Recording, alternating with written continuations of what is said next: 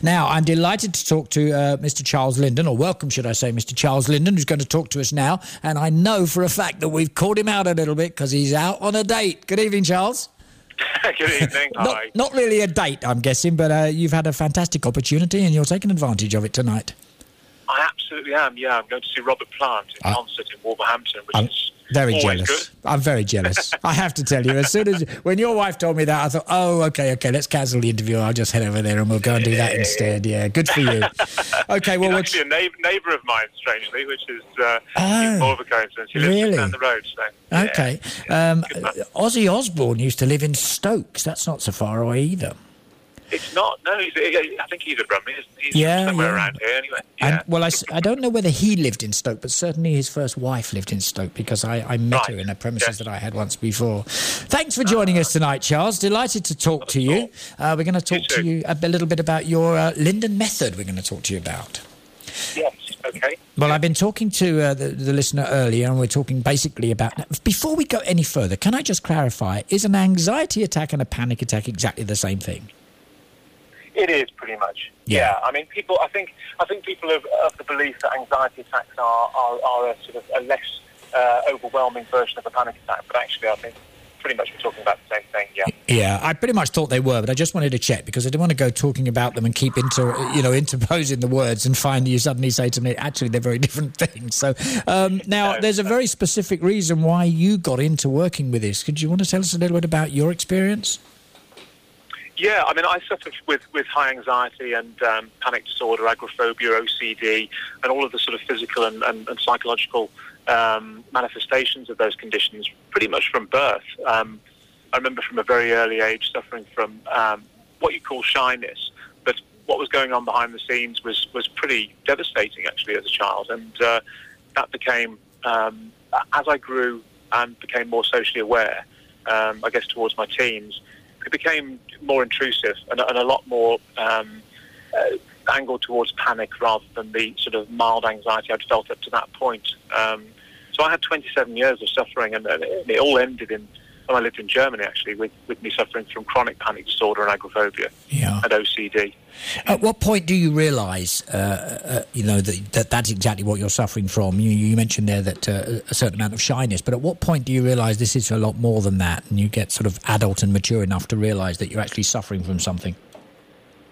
I think um, when I when I went into into junior school, when I went out of um, when I was about seven or eight, I realised that not everybody was was experiencing the same kind of thoughts and these catastrophic thinking patterns that I was. I think uh, probably around between seven and ten, I became aware that there was something a little bit different about me.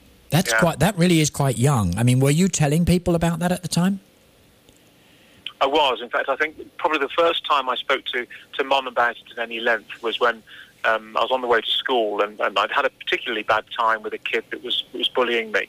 Um, and, I remember turning to her in the car and saying, um, Mum, I just want to die. And, and she, and at that point, I think she realised there was something more than, you know, just the, the shyness and the, um, and the problem with the bullying. I think she realised that there was something more going on, and she turned the car around and took me to the GP, and he prescribed me some, some old school antidepressants. And it, but it, it never really settled down. I think I, I learned to deal with it more effectively. But certainly into my teens, and when I was, you know, playing, I was a very active teen. I mean, it wasn't that I, I was ever. uh, e- e- Despite the fact that I was suffering from high anxiety and, and that I was constantly seeking reassurance and, and, and carrying out these safety-seeking behaviours, I still, um, you know, I'd be on the rugby tour bus and I'd be panicking. Um, nobody would see it. I'd have, I'd have complete control over it, but I'd, I'd be very anxious about being away from home and being about, away from people I trusted. So I think I dealt with it very well, um, but it was a mask. I mean, underneath, I was absolutely going to pieces. Yeah.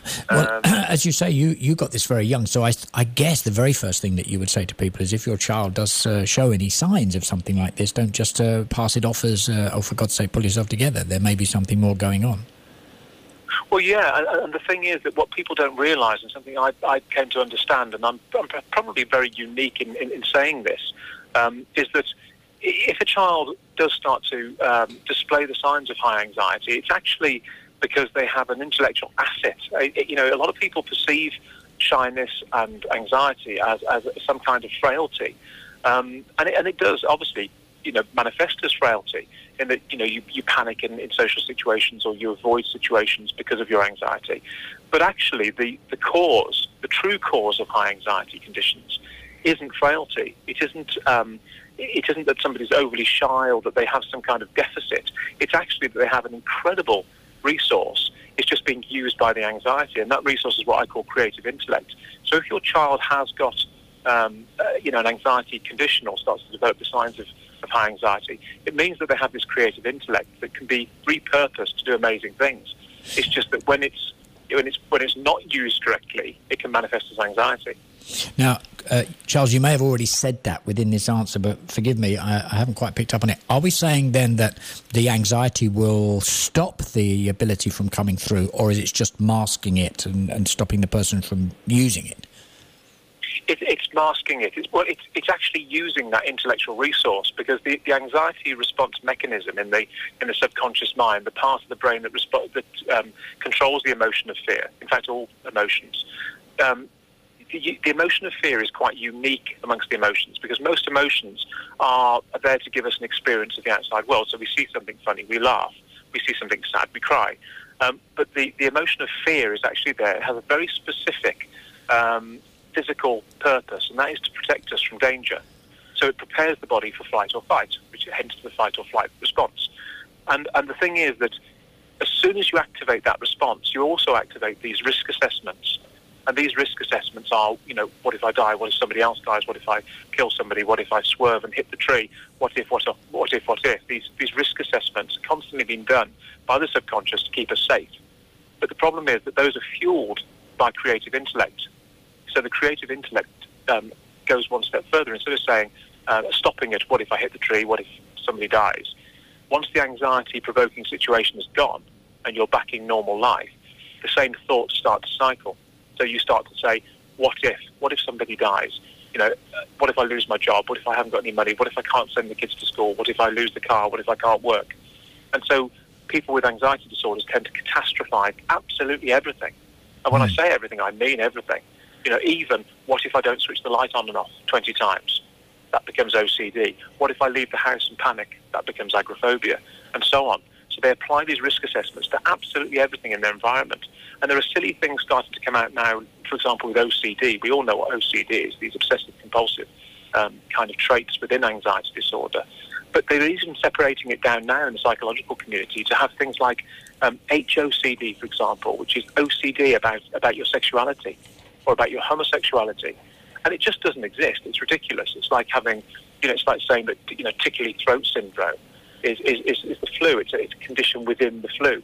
It's not. You've got the flu or you haven't got the flu. It manifests in many ways. Yes. But those individual features of the flu aren't individual syndromes or conditions. They're just features of having the flu. In the same way, the core condition is anxiety. It just manifests in, in people differently. In some, there's OCD, PTSD, agoraphobia, panic disorder. It's all part of the same condition.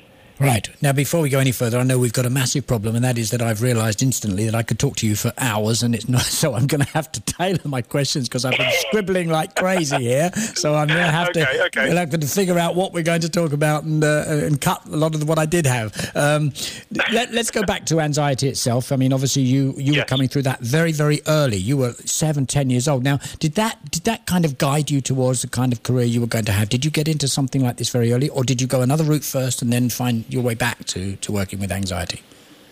Well, I wanted to be a surgeon all through school, and and because uh, partly because of the anxiety. I mean, I, I did I did work in a I, I, volunteered in a hospital when I was about fourteen, and I became very very uh, focused on becoming a surgeon. But uh, because of my anxiety, I realised that it was going to potentially affect my ability to go away to university, to be away from my parents, so I kind of every all anxiety sufferers will relate to this. You, your anxiety forms very much your um, decisions, your, your sort of career path, your, your life path, and prevents some people from having careers at all, or even getting married or having children, because they're constantly doing risk assessments about, you know, what what if I have a child and I can't cope, or what if I go to university and I have to leave, or so they, they prevent themselves. It's all part of that safety seeking. But I, you see, I would consider myself a fairly anxious person. I mean, I'm, I'm normally pretty anxious about most things that I take on. I'm not scared of doing them, they don't stop me from doing them. So I'm guessing there are lots of different layers and levels of anxiety attacks or anxiety feelings. Absolutely. Yeah. I mean, anxiety. I, I, in fact, I did a, a, webinar tonight and I explained that somebody said, "What's the difference between anxiety and fear?" That there is a very distinct difference. Anxiety is the is the condition. Anxiety is, is, is a is a physiological response to too much fear, and, and fear is a natural emotion. So, anxiety is when it becomes intrusive. Um, you know, anxiety can, I mean, it ranges from shyness right the way through to extreme panic disorder or agoraphobia or OCD. So there's a hugely wide spectrum, as yeah. there is with any condition yes. uh, of suffering. You know, some people expect very mildly, others it's catastrophic. Yes. Uh, now, in terms of actually helping with it, uh, I think you're you're quite uh, adamant in saying that it really there really are very limited options. In fact, the Linden method, uh, there are an awful lot of people. You've got some great testimonials from some pretty serious people who have found your method and uh, believe that to be the way. How did you how did you come across this way? And can you tell us a little about it? Yeah, of course. I mean, I mean, ultimately, you know, the, the, the, truth about any physiological condition, really, there are very few you can't apply this to. It's like, it's like, for example, you know, there's billions of dollars worth of, of plasters and ointments um, sold worldwide, and the whole industry developed around, you know, um, helping uh, cuts on hands and abrasions to, to close. And, uh, but ultimately, there's only one solution to a cut hand, and that is to allow the body to, to replace the skin cells that closes the gap. Um, and it's the same with anxiety disorders. You know, there are huge quantities of treatments, whether those are medicinal or, or, or psychotherapeutic or, uh, you know, relaxation, huge amounts of treatments. But ultimately, the only way that you can become non-anxious is to deactivate the emotion of fear. I mean, it, it stands to reason. It's common sense. And the only way that your subconscious, which you can't control consciously, you know, if I said to you now, drop your heartbeat to 40, rate, 40 beats a minute, or, you know, um, stop digesting your dinner, you can't do it. It's your body, but you don't have control over that because it's autonomic. It happens regardless of whether you're asleep or awake. And it's the same with the emotions. You can't consciously, through thought, through um, through speech, control your emotions. It's impossible. Any more than you can control your adrenal, adrenal levels or your, or your digestive enzymes. And so the only way that you can control your subconscious is by using your senses to send the correct data back to your subconscious to reprogram your subconscious to behave more appropriately and that's how you fix an anxiety disorder. And when I realised this, and, I, and, and, scientifically, it is the only the only solution. I'm not saying the Linden method is the only solution. It's just the Linden method contains the process um, that will teach you how to allow your body to heal naturally using its own anxiety recovery process. And, and as far as I know, it's the only the only sort of technique that, that, that does that. Uh, this is sort of confirmed science, you know. Yeah, I mean, uh, are there do different people have different levels of needs in terms of how they're going to be able to overcome it, and even if they're able to come, overcome it? I mean, is it something that you you're comfortable you can teach everybody, or do you, some people get it, some people don't, some people find it harder? I think it's it's I mean it's very dependent on people's environments and how, and how they suffer and how intrusive their, their their symptoms are. But I have never in 15 years, in fact, in my entire life and I'm 45 now, so I mean, you know, it's, it's been a relatively long time. I've never come across somebody who can't be cured of an anxiety disorder. What, what you call an anxiety disorder, I prefer them to call, to call them high anxiety conditions. Mm. But I've certainly never personally failed to cure somebody of their high anxiety condition, which is, I'm, you know, you mentioned earlier that there's some pretty substantial people on my website, and the reason for that is because they get results and they, and they feel very compelled to speak out. Yes. Um, well, just a name drop for you. Just a name drop for you. Uh, just instantly, the top, the, the, first two that you can see straight away. For example, Jemma Kidd and uh, and Gok Wan, two people who speak obviously very highly uh, of you and your and your uh, um, uh, your your ways, your your methods. Um, yes. You why is that? What's the difference that you just said you do a webinar? I mean, how does do you treat people in all different ways? Some on the internet, uh, some in, in you have a retreat, don't you? In that uh, in in Worcestershire, is that right? Yes, we do. Yeah, I mean, the retreat was uh, sort of a brainchild of mine, really, because I when I went through um, cognitive therapy and, and, I was hospitalised a few times, like I went for private treatments at clinics. Um, you know, places like the, the, Woodbourne Priory in Birmingham, for example, they, they have very specific ways of, of, treating anxiety disorders. And what I always said when I when I developed my home learning package, which was the first step towards doing this, that, and that package has helped you know many thousands of people. I always said if, if I ever did a residential version, I'd want it to be a no compromise. I, I, there's no way I was going to invite people somewhere that was compromising on the experience itself, the comfort of the experience, the curative elements. I wanted it to be absolutely everything it could be. So we created the retreats and, and the workshops about um, three and a half years ago now, and they've they've been vis- visited by hundreds and hundreds of people from literally from all over the world. We have people fly from, you know, sometimes from Australia or South Africa or Saudi Arabia just to come for three days to the retreat because they, they've seen the reputation that, you know that we've we have treating people at the retreat. Yeah, you, men- you mentioned people. three days there, Charles. Is that is that standard? Would you think? Is that what you need? No, not at all. I mean, it- it's, it's different for every person. I mean, it, we have people using the home learning program that have said that they've been com- become completely anxiety free literally in days, two or three days. We've had other people say it's taken them a little bit longer. It's all down to compliance. It's like teaching the piano. You know, you, you have to somehow trust the the, the uh, your, your your student that when you've taught them how to you know to play certain keys on the piano, that in the interim in the period between that and the next lesson, they're actually going to put their fingers on the ivory and move their fingers in a way that is going to send the right data to their brain, so they retain that information. And it's the same with the Linden method. As soon as you start doing what your brain's expecting to happen to turn off the, the emotion of fear, the emotion of fear starts to turn off. And it should happen instantaneously. You know, when a dog runs out in front of your car, anxiety is activated in an instant. But when the dog runs off and you and you, you know then through your senses that you're safe, your anxiety deactivates. Same with laughter or any other emotion. It should activate and deactivate as needed. But with anxious people with anxiety disorders, it doesn't deactivate quickly enough because of this creative intellect, which cycles the anxiety. Symptoms causing thoughts, thoughts causing symptoms, and so on. And all hmm. we do is we break that and correct the, the, the way the brain responds. You break it without breaking the creativity. Correct. In fact, you, what you do is you repurpose the creativity. You repurpose that creative intellect, that, that resource in your brain. You drag it away from the anxiety and you repurpose it. Hmm. And so, it, it, I mean, a lot of our clients go on to become incredible people. And if you look back through history at all the greats that suffered with anxiety, they suffered because they had creative intellect. And then once they became non-sufferers, they became great. It's- the people that the world's founded on, you know. Yeah, it's interesting when you look at some of the most uh, uh, talented people who very often were, end up with you know, massive stage fright. Or, uh, for example, I mean, I'm thinking of the likes of Tony Hancock and, uh, and Tommy Cooper. I know they happen to be comedians, but uh, they just happen to Yes. be in that in that area. Uh, but they would come off panicking that they were okay. Yes. Were they all right? Asking Yes. everybody around them, was I was it okay? Did it come over well? Uh, and everyone know. I mean, they can hear the applause, but it's not enough. Yes. No. So It's it's, not. this is what's going on in the body is telling them, you know, th- this anxiety. Well, maybe they're clapping, but maybe they're clapping for some other reason. Maybe they're, you know, maybe Yeah, somebody yeah, else just yeah. walked on. You know, yeah, Absolutely, and there's always that risk that the clapping will stop. You know, Right. with, with, with a lot of people who are on stage, it's always that risk of they've always got in the back of their minds what happens when my career ends? What happens when people stop clapping, stop listening to me? And of course, you know, people who I mean, I help a lot of actors, for example. I've helped people from from a variety of, uh, of TV. For example, I've recently helped um, Kate um, Kate Ford, who plays. Um, uh, Tracy Barlow on, on Coronation Street. She's tweeted about, and she was in OK magazine two, three weeks ago, um, saying how the Linden method has helped her. And people like that, you have to imagine these people have incredible creative intellect because they can take on other people's personas. They read a script and they create a, a whole new persona within themselves and become that person. So that takes I- immense creative prowess, uh, you know, an enormous creative resource.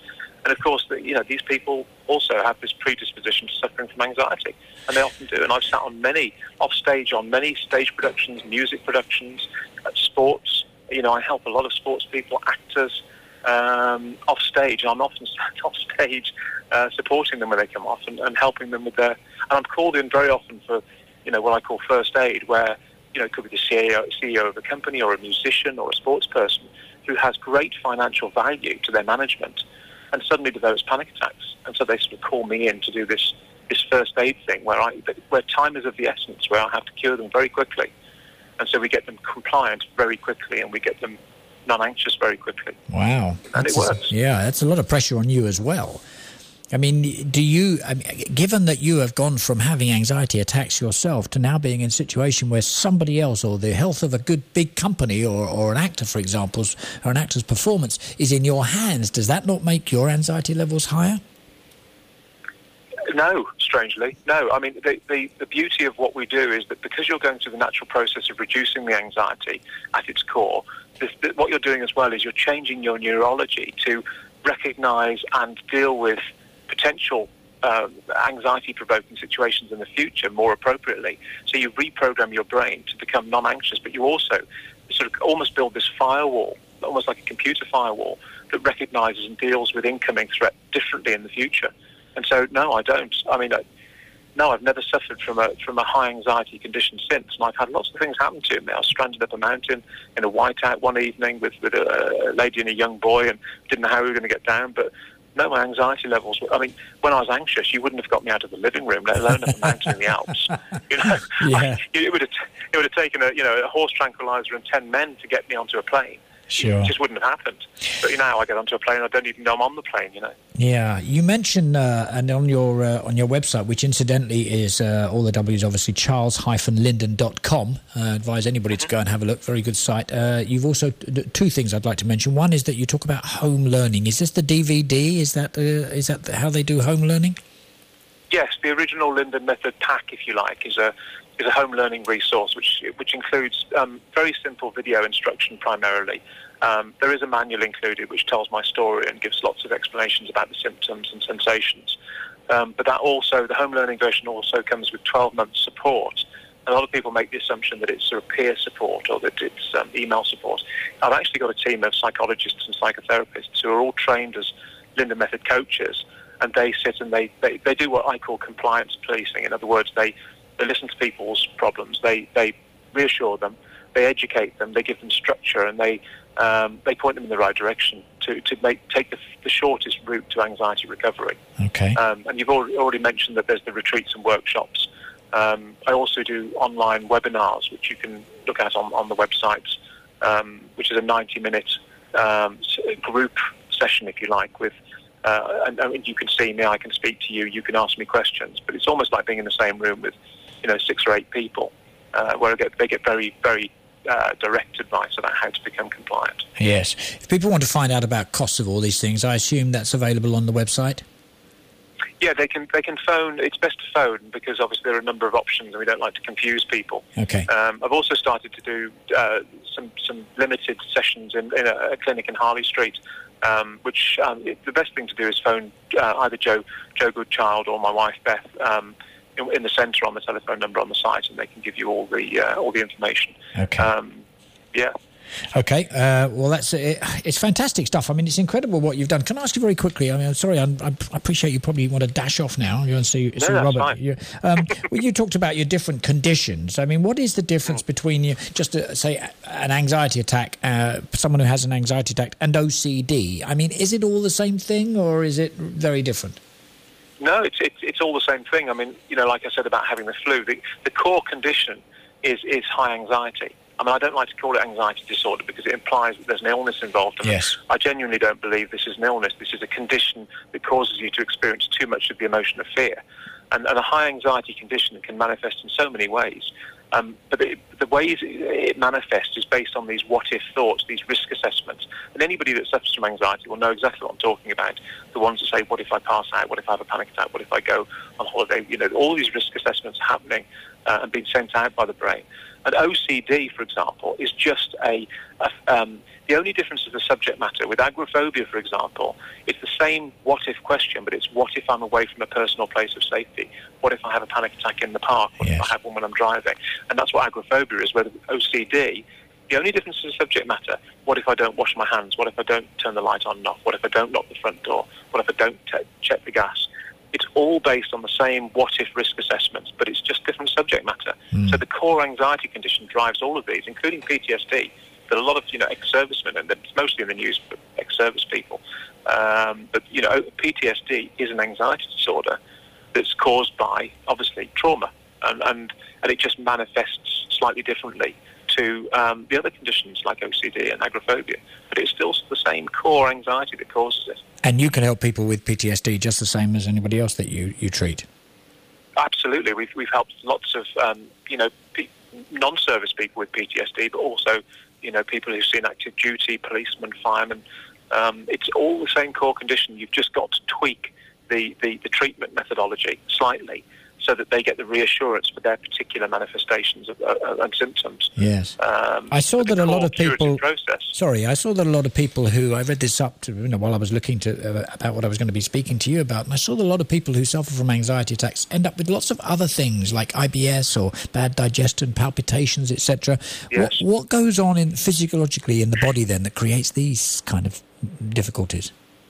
Well, you have to remember that the, the, the, emotion of fear is supposed to, like we said earlier, deactivate, activate, and deactivate very quickly when, when a risk is present. So it's a, it's a first aid mechanism. It's a, it's a you know fight or flight response. It isn't meant to be switched on and maintained for long periods of time. And what happens is during the fight or flight response, um, messages are sent out to the body to prepare it to either flee from or fight a you know a real risk.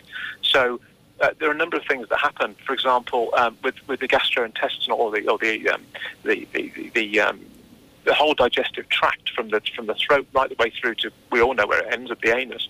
You know, it's a hugely complex and long um, group of organs that produce the uh, you know that do all the things that the digestive tract do. And when when you go into the anxiety response, um, moisture is, for example, pulled away from there to go into the bloodstream to fuel the muscles. So the, the, the digestive tract sh- shuts down um, pretty much, so that it, uh, the digestion becomes slower. The um, the hormones aren't released as quickly. So you, but what happens is obviously in that shutting down, you get things like indigestion, you get bloating. You know, in the in the anxiety response mechanism, um, the, the, bowels try to empty to make you lighter, so you can run faster. So a lot of people with anxiety suffer from diarrhea because, and they think that that's some kind of digestive upset, but it's not. It's just the bowels trying to evacuate, so that our bodies become physically lighter, so we can move quicker. And it's the same with the bladder. You know, we've heard these quite coarse. Um, you know, comments about people um, defecating when they're scared, for example. Well, that's a physiological response to fear, and, and and it's the same with the palpitations. The heart is beating faster to send more resources to the muscles because you're supposed to be fleeing from whatever the danger is or fighting it. All of these things have a reason. You know, even the, the eyes, people say that their eyes become sore and, um, and uh, bright light becomes brighter. Well, that's because the iris, the irises, um, uh, the pupils dilate so you can see fine movement more accurately in the undergrowth so you can recognize, you know, potential dangers in the undergrowth. Mm. The hearing becomes more more. Um, it, it, it's actually called hypervigilance. Your whole body becomes more vigilant because it's looking for danger this, and trying to identify is, uh, what the danger is, is, This is incredibly primal, isn't it? it absolutely. It is absolutely the, the you know, and, and, people suffer from, um, for example, what's called globus hystericus, which is the lump in the throat. Yeah. I think we've pretty much all experienced that sometime when we're scared. This, this feeling of a, a tightness that actually comes from when we were during our developmental. You know, as humans, we've developed obviously through evolution yeah. from from um, from amphibious creatures, and that tightening in the throat is actually left over from when we were amphibious. It was there to keep stop water going down our throats when we were when we were lizards, but it still remains in the human body. It has no physical, uh, you know, no function currently as humans. But when we were amphibious, it had a very, um, a very important role in keeping us safe. Yeah. And, and, and now when we're confronted with something fearful, that little muscle still contracts in the throats. And people feel like it's a big lump, but it's not. It's a tiny contraction, but it just feels overwhelming. And that's left from, you know, millions of years of evolution. One of the uh, one of the things that struck me as I'm speaking to you is that if there are different grades of anxiety attacks, right the way from something almost that people wouldn't even realise that they're suffering from, an anxiety disorder, for example, then some of the things that go with them, i.e., for example, bad digestion or, or, or, a bit of IBS or whatever, could literally just be that. It's just at a lower level, and they're not sort of uh, sort of pegging it as particularly anxiety disorder. Oh, yeah, pretty much most of the time. In fact, I mean, we've, you know, I've helped a lot of people over the years. You know, you come across people, they, they come up to you and say, what do you do for a living? And you tell them, they say, oh, well, you know, I, I suffered from a bit of IBS. I mean, it nearly always is anxiety related in some way. Mm. And even through to, you know, ulcerative colitis and, and Crohn's disease, uh, you know, these things are very much anxiety related and can be exacerbated hugely. And when you get rid of the anxiety, their symptoms tend to settle down very quickly.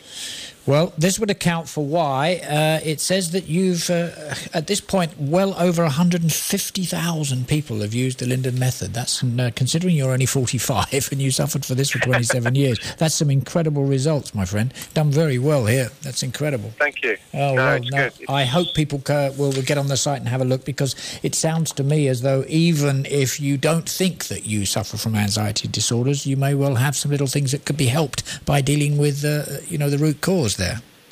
Absolutely, and it's so simple. I think people think it's going to be a long journey because traditionally there's medication or psychotherapy involved. But Yes. but actually, you know, it can it can change your life very very quickly indeed. And a lot of people say that the Linden method is just a really good way to live your life, regardless of whether you're anxious or not. It, it is a very productive and fulfilling way to, to lead you know to lead your life. Sure. Charles, thank you very, very much for your time tonight. Uh, enjoy Robert Plant. That's fantastic. I, I hope. I hope it'll be great for you. For anybody who wants to know, you're advising that they ring you, but first of all, go to the website, charles-linden.com. Find the uh, phone numbers on there, give you a call, and you can find out more about it, costs, and etc. Have, a Yes. lov- have a lovely evening. Thank you so much. Thanks for joining us. Cheers. Bye bye. Take care. Bye bye.